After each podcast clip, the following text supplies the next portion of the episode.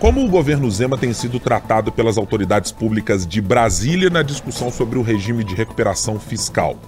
E em Belo Horizonte, Gabriel Azevedo, presidente da Câmara Municipal, ganhou uma primeira batalha em relação à sua cassação, mas já tem um outro pedido à sua volta.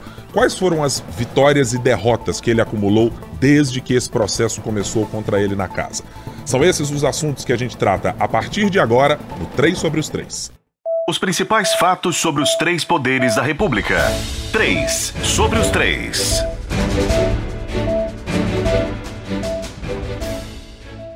Olá, tudo bem? Seja muito bem-vinda, seja muito bem-vindo ao nosso podcast. Você que já é assíduo sabe que semanalmente estamos por aqui para discutir as principais notícias do noticiário nacional e também do noticiário local, aquilo que faz diferença nos três poderes, no executivo, no legislativo e no judiciário. E, claro, os personagens mineiros ou não, que fazem parte dessa história diária que a gente conta nos produtos aqui da Sempre Editora. Marina Schettini está aqui comigo neste dia de hoje, na minha volta ao podcast, depois de um curtíssimo período de férias. Marina, nossa editora de política do jornal O Tempo, que bom vê-la de novo. Fazia tempo que eu não via você, Marina. Tudo bem? Muito tempo. Eu tô ótima. Você deve estar melhor ainda que eu, né? Porque haja o tempo de férias. Eu nunca vi um trem desse, assim, fora do judiciário. Eu nunca Olha, vi. Isso é uma ilação. Foram pouquíssimos dias. O problema é que quem tá aqui trabalhando tem a impressão de que o Aham. tempo tem um espaço maior, de que são muitos dias. Nada disso. Foram logo, rapidinho, Nós, quinze dias. É fácil medir. É só pegar o número de podcasts que o senhor faltou para ver aí que vai dar... tipo dois meses. É, vamos partir para então, um vamos, outro vamos assunto, ver a né? Fran, a gente tem então outros vamos. temas, etcétera. É. É, Francine Ferreira, que está diretamente de Brasília conosco. Você vê que eu estou tão bem que eu já estava até esquecendo o sobrenome da Fran. Ô, ô Francine, como vai? Tudo bem? Fazia tempo que eu não lhe via também. Olha, a voz toda mansa, né, Marina? Queremos já angariar a base aí. Mas a gente não esquece, não, tá? Não o esquece abandono. O tempo que você ficou fora, não. Gente. Sou canceriana, eu, eu sou ressentida, entendeu? É, eu, eu vejo que o clima tá, tá um pouco hostil nesse meu retorno. Assim, eu, aos poucos a gente vai diminuir isso, porque afinal de contas, é, clima hostil acontece na política algumas vezes. As pessoas nem sempre estão ali tão amistosas nas discussões. Como, aliás, está acontecendo no nosso primeiro tema de discussão hoje do podcast. A gente vai falar sobre como, sob o olhar de Francine Ferreira e Brasília, o governador Romeu Zema e todos aqueles que estão no seu entorno discutindo o regime de recuperação fiscal, como eles estão sendo tratados em Brasília. É a pão de ló? É com cafezinho e pão de queijo? Ou as coisas estão um pouquinho mais árduas? Tem pão dormido? O café não está exatamente quente? Fran, vamos conversar por você, então, para dar uma espécie de panorama do que foram esses últimos dias. A gente está gravando o nosso podcast nesta quinta-feira e é um dia que teve a manhã absolutamente movimentada para construir exatamente esse nosso primeiro tema. O governador não está em Brasília, mas foi tema na boca do ministro da Fazenda, Fernando Haddad, do ministro de Minas e Energia, Alexandre Silveira, e também do presidente do Congresso, o senador Rodrigo Pacheco. As coisas andam boas para o governo de Minas por aí? Não tem café, não tem pão dormido, não, não tem nem água aqui para ele, viu, o Ibrahim? É, vocês também puderam acompanhar mais cedo, né, a fala do Haddad, o ministro da Fazenda, que não foi na reunião do Mercosul, né, no Rio de Janeiro, aí, e numa reunião importantíssima, porque o Brasil está deixando aí a liderança do grupo, né, passando para o Paraguai, para tratar no Congresso Nacional sobre pautas econômicas. Mas hoje, que seria o dia mais importante do Mercosul, ele também ficou em Brasília para tratar sobre a dívida de Minas com o presidente do Senado, Rodrigo Pacheco. E depois desse encontro que durou ali cerca de duas horas, lembrando também que Pacheco e Haddad já estavam juntos antes na viagem é, durante aí a COP, né, a conferência aí da Organização das Nações Unidas, para tratar sobre o clima, né? Mas eles se reuniram aqui hoje para falar sobre a dívida. E depois desse encontro, o Haddad falou com a imprensa e olha...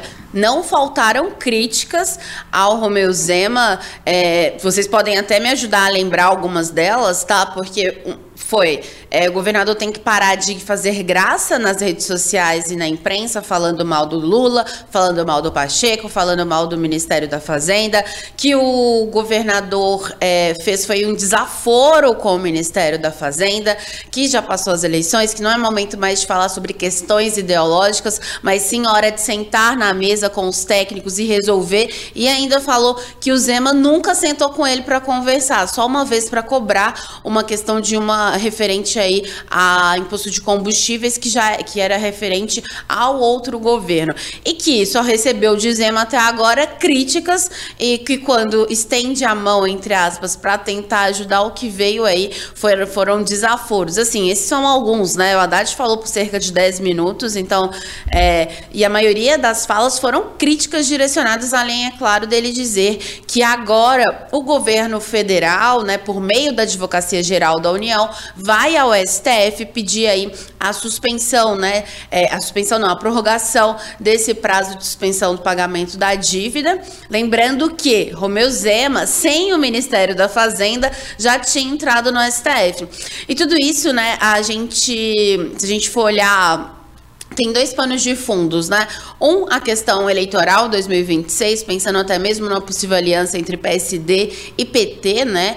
É, e ao mesmo tempo também porque o Haddad precisa fazer um aceno ao Pacheco para que pautas econômicas no Congresso sejam aprovadas, para que o Haddad assim consiga cumprir a meta fiscal aí de déficit zero que ele prometeu durante todo o ano. Fato é que, por meio da imprensa, que o Zema falou que era só falação, né? A questão desse plano B para o regime de recuperação fiscal do Pacheco, o tiro acabou saindo pela culatra, porque agora é, você tem um ministro da Fazenda, é, enfim, que todo dia fala que a repercussão de tudo, todo dia criticando diretamente o governador e falando que ele foi omisso, que ele teve cinco anos para resolver e que agora que tá botando pressão e falando mal de todo mundo neste momento. Então, assim, que se vem uma ofensiva muito forte do Palácio do Planalto e deixando claro que Haddad está defendendo defendendo não somente Lula, mas defendeu e muito o Rodrigo Pacheco, dizendo que ele é um homem sério e que Zema vai depender do Pacheco se quiser aí esse novo projeto. Então, assim, um clima, é, vou falar que nada amistoso, no mínimo, né? Porque agora também o Haddad jogou um desafio, né? Se o Zema vai vir conversar com ele, né? Tentar colocar panos quentes nessa situação. É, eu acho que de fato tem aí diversos componentes a serem levados em conta, inclusive a presença do ministro de Minas e Energia, Alexandre Silveira, ao lado do ministro da Fazenda, Fernando Haddad, nesta entrevista coletiva mencionada pela Fran. É, ela também me parece muito simbólica, porque estamos falando, acho que me, me parece muito claramente, do elo mais próximo para explicar a política mineira e os objetivos de dois mil e vinte e seis, a presença dele para o governo federal, porque é claro, o ministro Fernando Haddad, o presidente Lula, tem também preocupações com outros estados, com outros uh, acordos e arranjos políticos que o P T terá de fazer para a disputa, seja dos governos, seja disputas de prefeituras mais à frente, é, mas a figura de Alexandre Silveira ali, com quem Zema tem tido embates já há algum tempo, acho que a gente pode colocar aqui temporalmente, no mínimo seis, sete meses, que eles já estão, acho que quase semanalmente, trocando alguma farpa, também me parece muito claro que o recado de defesa e de posição Uh, política, política barra eleitoral, esse componente também está muito bem colocado ali. Marina, queria a sua impressão a respeito do que foi dito pelo ministro da Fazenda. O tom, primeiro, lhe surpreendeu? De que o ministro da Fazenda, que está envolto a uma série de preocupações mencionadas pela Francine, de como garantir a sua própria promessa para o mercado, de que pode-se ter um déficit zero, uh, de outras negociações de recomposição de recursos do governo federal, dê um espaço de dez minutos numa entrevista para falar especificamente do governador Romeu Zema e da dívida de Minas? O ministro Fernando Haddad, ele fez uma crítica, ele cutucou o governador aqui de Minas numa categoria tão grande, né, numa classe, passou um recado tão bem dado, que eu acho que é muito, é, muito pertinente, porque eu não consigo entender um governador que está com a corda no pescoço, não tem a menor condição de pagar a dívida, está dependendo única e exclusivamente desse trio que estava lá, Pacheco principalmente, Haddad também e também um pouco do Silveira, como que ele não consegue criar nenhuma ponte? Pelo contrário, ele detona todas as pontes que ele poderia criar. Ele está no momento decisivo, dia vinte acaba, ele precisa do governo federal, ele precisa lá no Supremo para mexer nesse prazo do dia vinte, ele precisa para conseguir pagar a dívida, ele precisa para tudo. E ele vai lá, dois dias antes da reunião, que a gente já sabia que quando os secretários de governo e de fazenda aqui de Minas Gerais foram lá na terça-feira conversar com o Tesouro, a gente já sabia que eles não iam voltar com uma resposta. Como eles não voltaram? Porque isso tudo é muito político, tem tudo a ver com a eleição também. Só que não precisa ser tão explícito igual o Zema faz. Não precisa ser tão sangue no olho igual o Zema faz. Essa é uma demonstração de que é político, de que é eleitoral. A gente tem ele Silveira, talvez dois mil e vinte e quatro, a gente tem Pacheco dois mil e vinte e seis, a gente tem essa criação de elo entre os dois e o governo federal. A gente tem isso tudo, tudo é político, mas não precisa ser tão sangue no olho. A gente já sabia que eles não iam sair de Brasília com uma resposta do Tesouro. A gente sabia que provavelmente isso viria logo em seguida, porque dia vinte está aí, com o Rodrigo Pacheco e o Haddad. Para que que dois dias antes ele vira e fala que ninguém faz nada, que é só falação? Aí ele tem que ouvir, e nacionalmente, que quando o ministro fala, assim como a França alentou, é nacionalmente, que ele foi omisso, que ele não fez nada, que ele não se movimentou, que sequer participou das, das reuniões. Os secretários, eles estão no papel deles, eles têm que falar, olha, essa comunicação é permanente. O secretário de Fazenda vai quase que semanalmente falar lá no Ministério, conversar com outra pessoa, outro representante do Ministério. Ok, ok, o vice-governador ir, mas isso é político. Você senta para conversar uma coisa tão importante, são cento e sessenta bilhões. Você precisa de alguém que tem o poder da caneta. Não adianta você conversar com fulano, que vai ter que falar com fulano, para o fulano decidir para me falar de novo, para poder falar com você. É para conversar com o ministro, poxa. Não tem que ser o vice-governador, tem que ser o governador. O Zema, de novo, erra no time. Eva no, erra no time de, das declarações, erra no time lá nas reuniões que ele viajou para a Ásia, que era uma viagem planejada há muito tempo, ok, mas poderia ter sido revista diante do problemão. Como eles mesmos dizem, né? É a questão da falência de Minas. Minas pode falir. Então, essa tem que ser a prioridade. O governador nunca mostrou, assim, em ações, que essa era a prioridade. Ah, mas ele sempre tentou, desde dois mil e dezenove, a culpa é da Assembleia. Ok que foi difícil na Assembleia, eu concordo. Mas ele não mostrou, ele ficou lá cinco meses, ele tinha, quando ele envia o plano do regime de recuperação fiscal, ele tinha que mandar também para a Assembleia, ele esconde o plano, ele não mostra para os deputados, ele não busca outra alternativa, ele só quer R R F, R R F, R R F, ele não buscou outra coisa, agora vem com essa coisa do indexador. Por que que ele não falou isso antes? Por que que ele não sentou? Tá vendo? Existem alternativas, por que que ele não buscou? Será que ele nunca buscou e agora na tábua da beirada ele achou? É assim, pega mal, sabe? Eu acho que é, tudo isso aí tem muito a ver. Eu, eu acho, Marina, e concordo muito com você e com a Fran, e eu vou usar aqui uma palavra que me parece ser uma marca do governador Romeu Zema e do personagem, ou, ou da, da capa política na qual ele se colocou. O governador Romeu Zema é aquele tido pelo eleitor, me parece, como aquele sujeito que é próximo de uma conversa amistosa com o eleitor comum no dia a dia, que entende exatamente o que é limpar a própria casa, o que é fazer o seu próprio café, o que é fazer ali uma atividade física, é cumprimentar as pessoas no mercado e etcétera. Então, tem uma espécie de áurea de cordialidade do governador no trato do dia a dia, que ela me parece um componente muito grande da figura Romeu Zema. Eu sou um mineiro do interior, que estou na cidade, com o evidente sucesso empresarial do seu grupo e da sua carreira, é, e que trato as pessoas da mesma maneira. Eu não mudei em absoluto nada do que sou e respeito e converso com todas as pessoas. Aí corta para o mundo político. Não é essa a impressão que você tem do governador Romeu Zema. Você pode ouvir isso, talvez da base aliada, e agora já há algum tempo, na Assembleia, você já não ouve exatamente isso. O governador que recebia as pessoas no começo do ano, pessoalmente, com as bancadas, para aquela conversa, numa tentativa de mudar o cenário do, do que foi a gestão Zema um na relação com a Assembleia, esse governador parece, e eu vou usar de fato uma expressão que foi aqui é, cunhada por Rodrigo Pacheco no dia de hoje, que é, parece não ter descido do palanque. Porque do momento zero, ou do minuto um da sua nova gestão, sabedor, e espero que sabedor do tamanho do problema que estava à sua frente, com o regime de recuperação fiscal, não parece ter movido uma palha para se colocar ele pessoalmente como articulador político e dizendo, olha, eu mesmo estou dizendo aqui que a, a, as vestes da eleição saíram e agora o Romeu Zema vai arregaçar as mangas e colocar o projeto político à frente.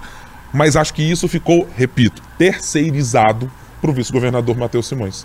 As articulações políticas e de tentativa de solução, e eu vou lembrar aqui de uma das questões que foram colocadas logo no começo da gestão Zema, e que foram feitas exatamente pelo vice-governador.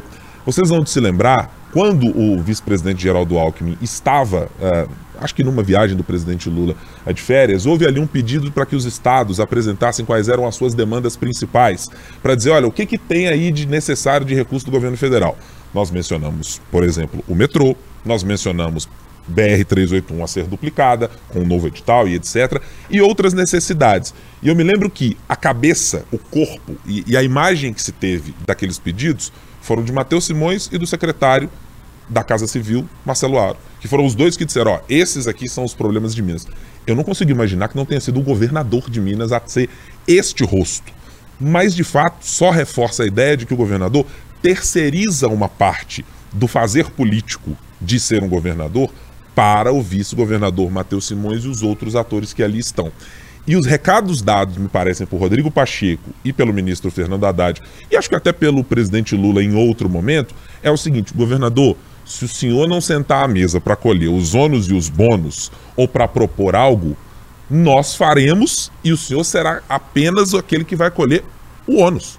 Porque Rodrigo Pacheco mencionou hoje, nominalmente, vou conversar com o ministro do Supremo Tribunal Federal, vou conversar com o ministro da Advocacia-Geral da União, vamos nos juntar com o ministro da Fazenda. Simbolicamente, está tudo colocado, mostrando que o governador de Minas Gerais não tem atuado politicamente, e todos que estão nessa seara querem colher os frutos, porque tem pretensões eleitorais para o futuro, o governador não participar desse processo, agora está deixando estampado que o governador, de duas uma, ou de fato não gosta desse tipo de articulação e acha que ela é infrutífera ou que ele não é capaz de extrair nada de positivo dela, ou que Matheus Simões será única e exclusivamente essa figura. Mas me parece que não tem a ver com a capacidade do vice-governador Matheus Simões, tem a ver com os ritos da política. O presidente do Congresso Nacional, o ministro da Fazenda, quer sentar olho no olho com o governador de estado.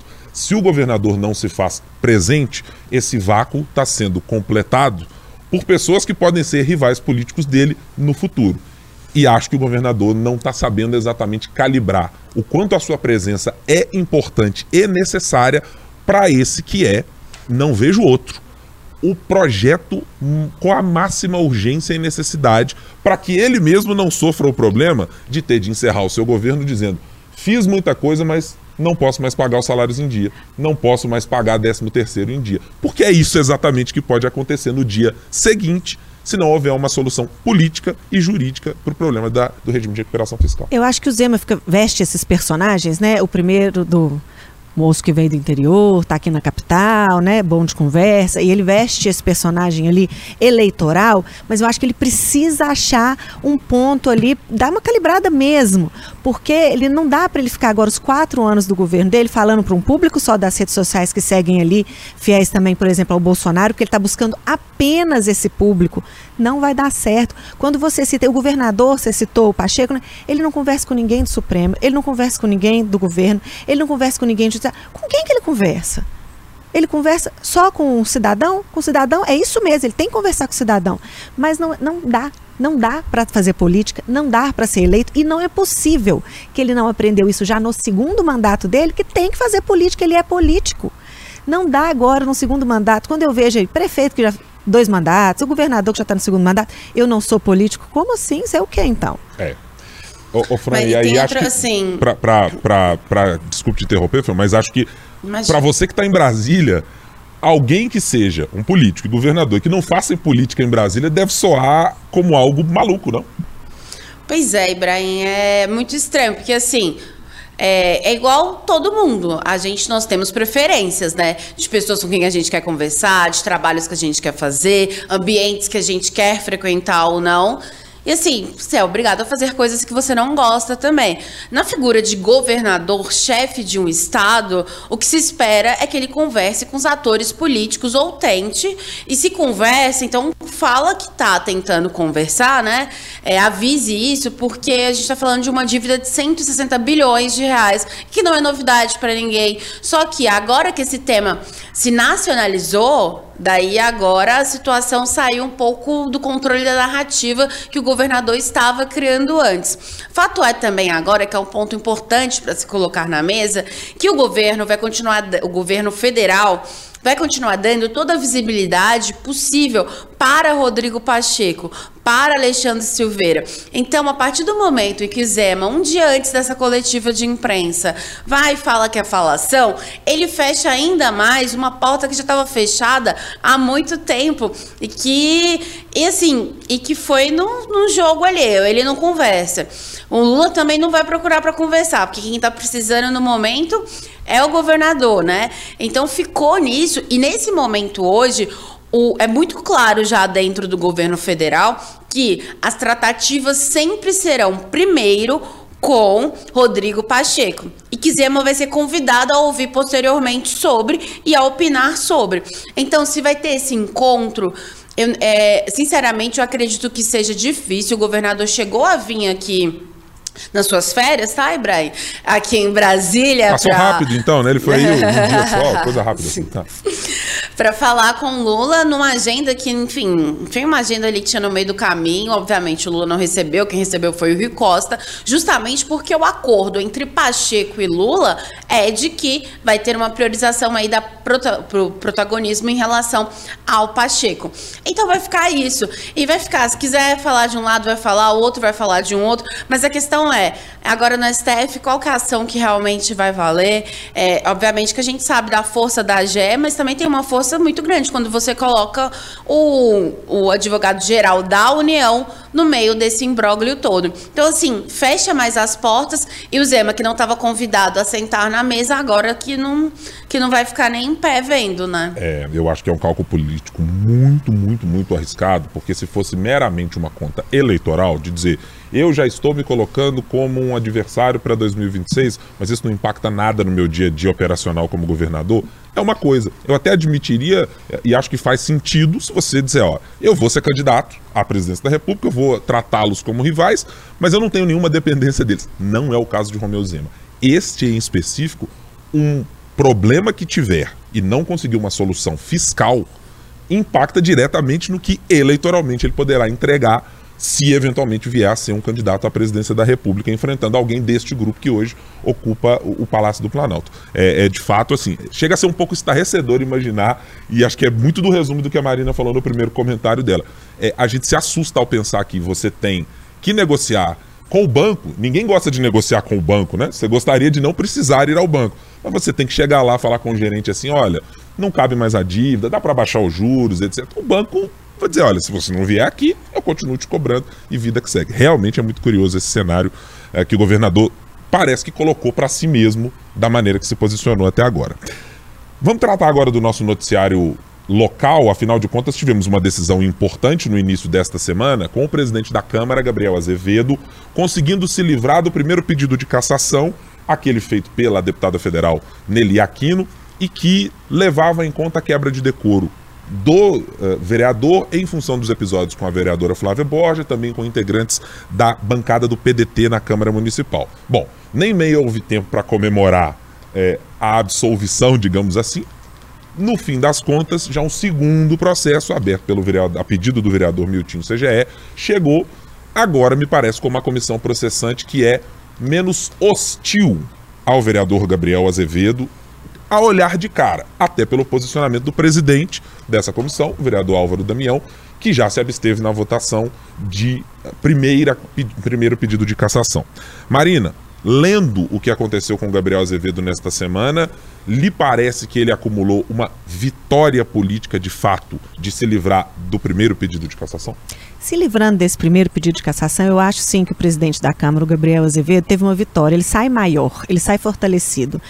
Por que que ele saiu fortalecido? Por que que ele não foi cassado? Porque o Aro, que é hoje o principal inimigo dele, é inimigo, não é adversário, é inimigo mesmo, ficou ali três meses tentando fazer um, uma discórdia ali no grupo do Gabriel, quebrar aquele vínculo deles, para achar dois traidores ali, para ele conseguir os vinte e oito votos que ele precisava para poder caçar o Gabriel. Ele não conseguiu. Ele ficou três meses tentando, não teve sucesso, chegou num ponto de que era mais fácil, era melhor, era menos prejudicial deixar o prazo vencer do que votar e perder, porque ele ia perder. Então o Gabriel sai maior, a gente já vê uma mudança de comportamento, ele que passou aí os três meses dessa comissão processante e da votação de cassação mais quieto, menos brigão, fazendo a terapia lá que ele gosta de falar, né? Com um comportamento completamente diferente. No dia que ele se livra do processo de cassação, ele já muda o discurso. Ele já chama o Fuad de agente oculto, ele já diz, ó, se for para sentar para conversar, prefeito, o Aro tá fora, não quero conversar com o Aro.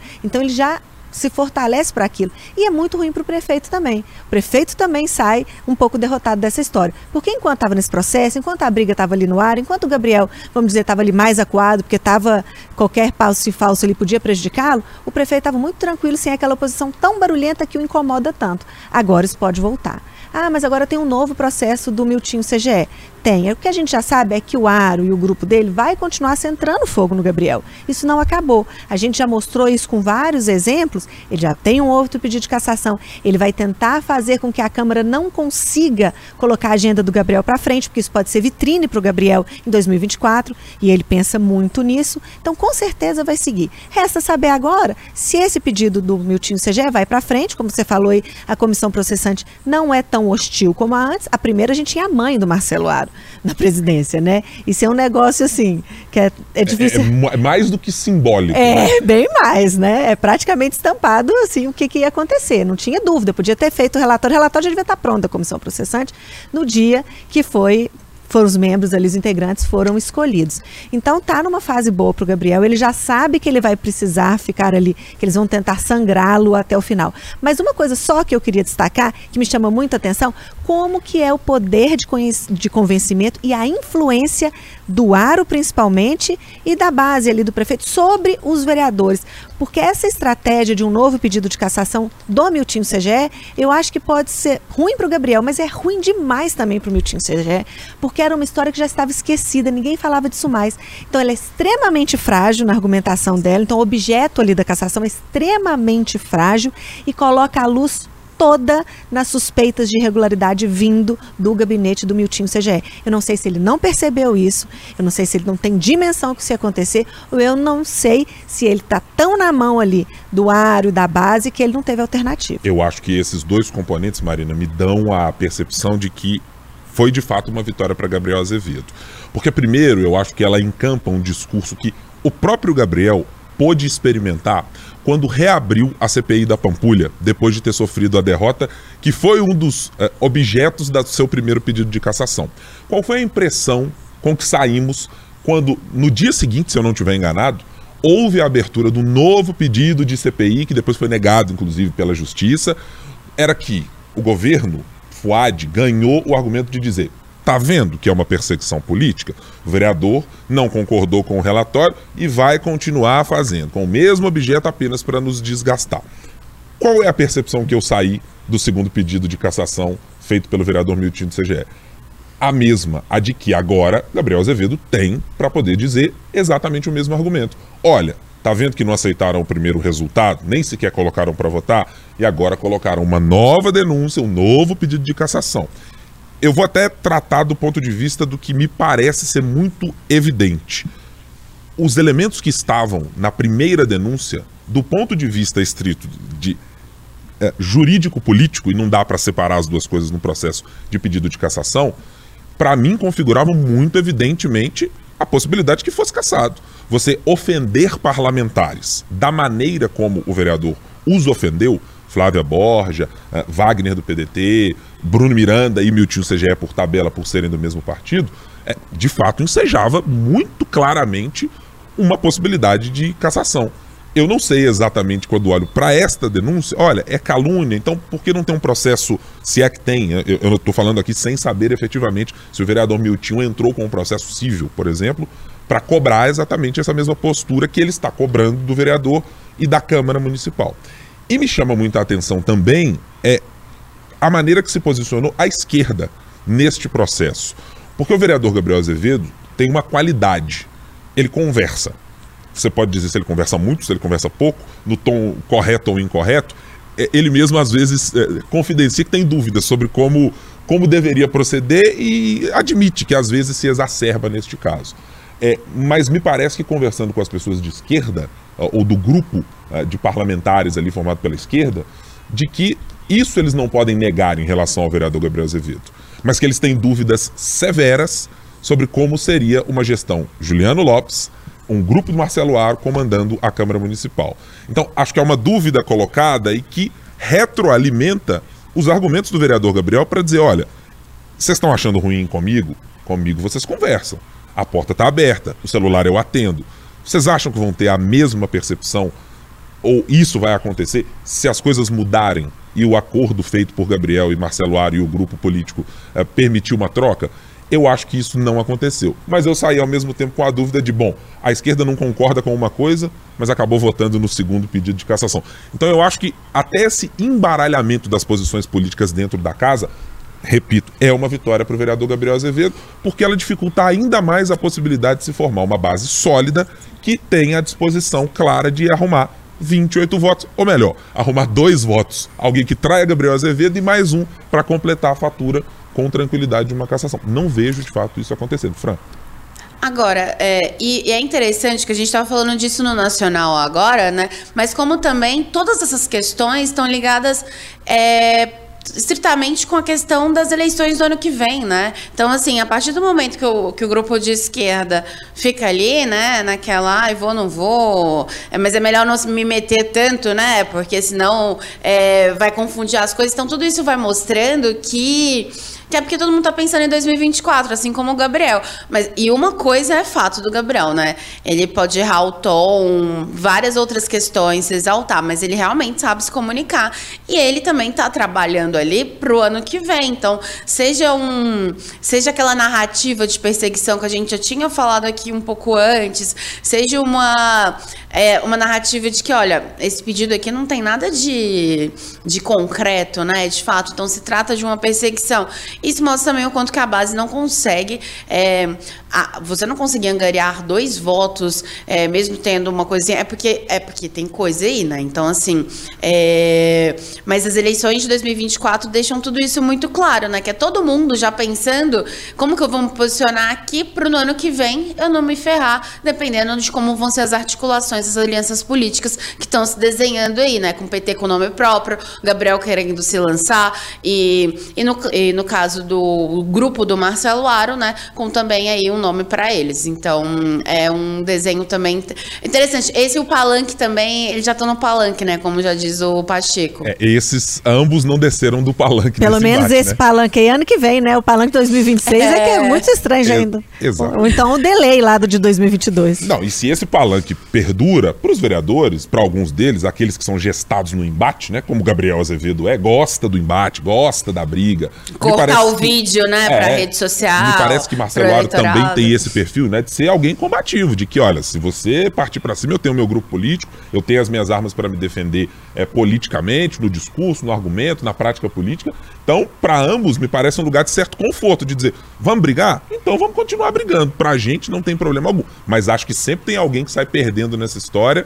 É, quando a gente olha para o, o tempo despendido, a energia despendida, então o que você poderia apresentar de proposta ou buscar um eleitor ou uma formação de chapa ou encontrar um grupo de vereadores, você acaba destinando esse tempo para fazer briga política, para lembrar todos os dias, acordar e dormir pensando, meu rival tá do outro lado, meu rival tá do outro lado, meu rival tá do outro lado. E acho que de alguma maneira isso pode ser nebuloso para quem precisa propor para uma cidade uma alternativa ao atual prefeito, que por enquanto, neste cenário, vai nadando em águas tranquilas, dizendo, olha, enquanto vocês brigam, eu vou apresentando obras para a cidade, e assim a vida segue, né? É engraçado como a gente vai normalizando umas coisas, né? Como em nível federal, a gente normaliza ali a troca de cargo, de emenda, por votações no Congresso. E aqui a gente normaliza também umas coisas meio estranhas. A gente tem um secretário de Estado de Casa Civil que comanda um grupo na Câmara. E eu acho que isso que a Fran falou, que os vereadores de esquerda ali estão começando a perceber ali, poxa, pelo menos com o Gabriel eu converso, eu vou ter ali um dono, que não vai ser nem um vereador, que vai agir de, de acordo com os interesses dele. Então eu acho que é tardio, mas eu acho que talvez seja bom para eles que eles comecem a fazer esse cálculo, perceber isso. É, é uma percepção que eu, com a qual eu concordo mesmo, Marina. Vamos, senhoritas, ao nosso momento de apostas da semana. Ô, Francine, eu começarei hum. por Vossa Senhoria, porque assim, Brasília tem pouco assunto, né? O governo de Minas nem está preocupado com coisas daí. O, o, o Poder Central nem está preocupado com o regime de recuperação fiscal e outras coisas. O Congresso também está super tranquilo. As contas já estão em dias bem fechadinhas para o ministro Fernando Haddad. Qual é a sua aposta para esta semana? Então, eu vou justamente aí pegando o gancho do Haddad, porque é uma expectativa, eu acho que de toda Brasília, porque envolve o governo federal, envolve também, né, o legislativo, que é a aprovação dessas pautas econômicas no Congresso para garantir o déficit zero. Então, a gente tem o P L das apostas esportivas, que é bastante polêmico, mas tem aí uma, um valor, né, de arrecadação gigantesco, que representaria muito para o Haddad também. A votação aí do veto, né, do presidente Lula, exoneração da Folha. Tem outros projetos em paralelo e eu vou me adiantar também, eu já vou fazer uma outra porque uhum. é do Legislativo uhum. e quem não estava de férias tem Pode, pode fazer isso. Ah, teve é. isso. Ah, okay, teve. Okay, okay. A brecha no regimento. É, é a brecha no regimento. Muito bem.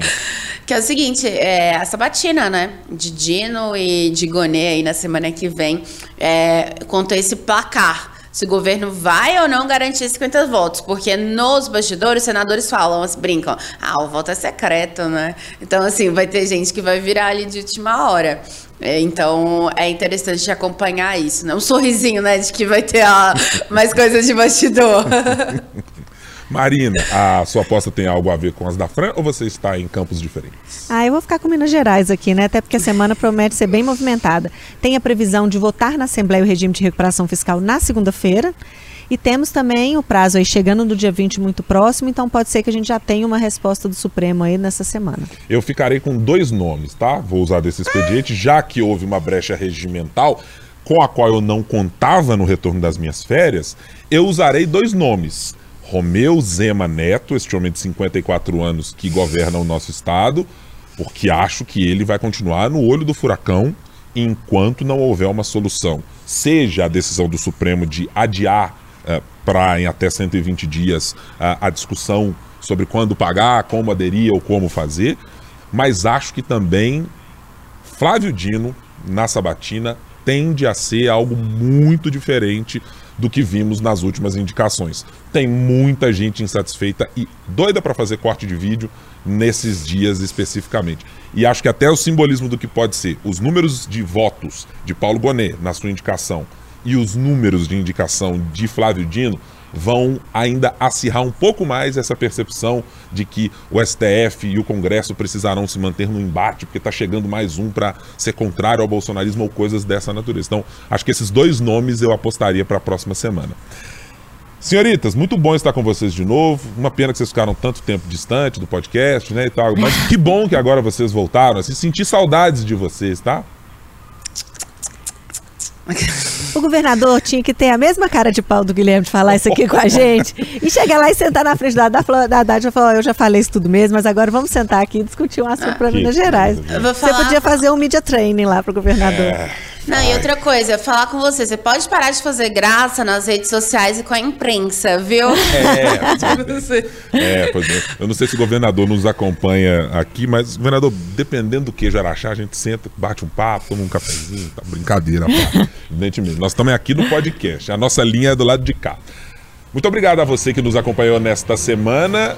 Claro, se inscreva no seu tocador principal de podcast ou tocador de música ou onde você preferir. Se quiser também pode nos ver e nos ouvir no youtube ponto com barra o tempo e a gente volta na semana que vem. Muito obrigado pela companhia.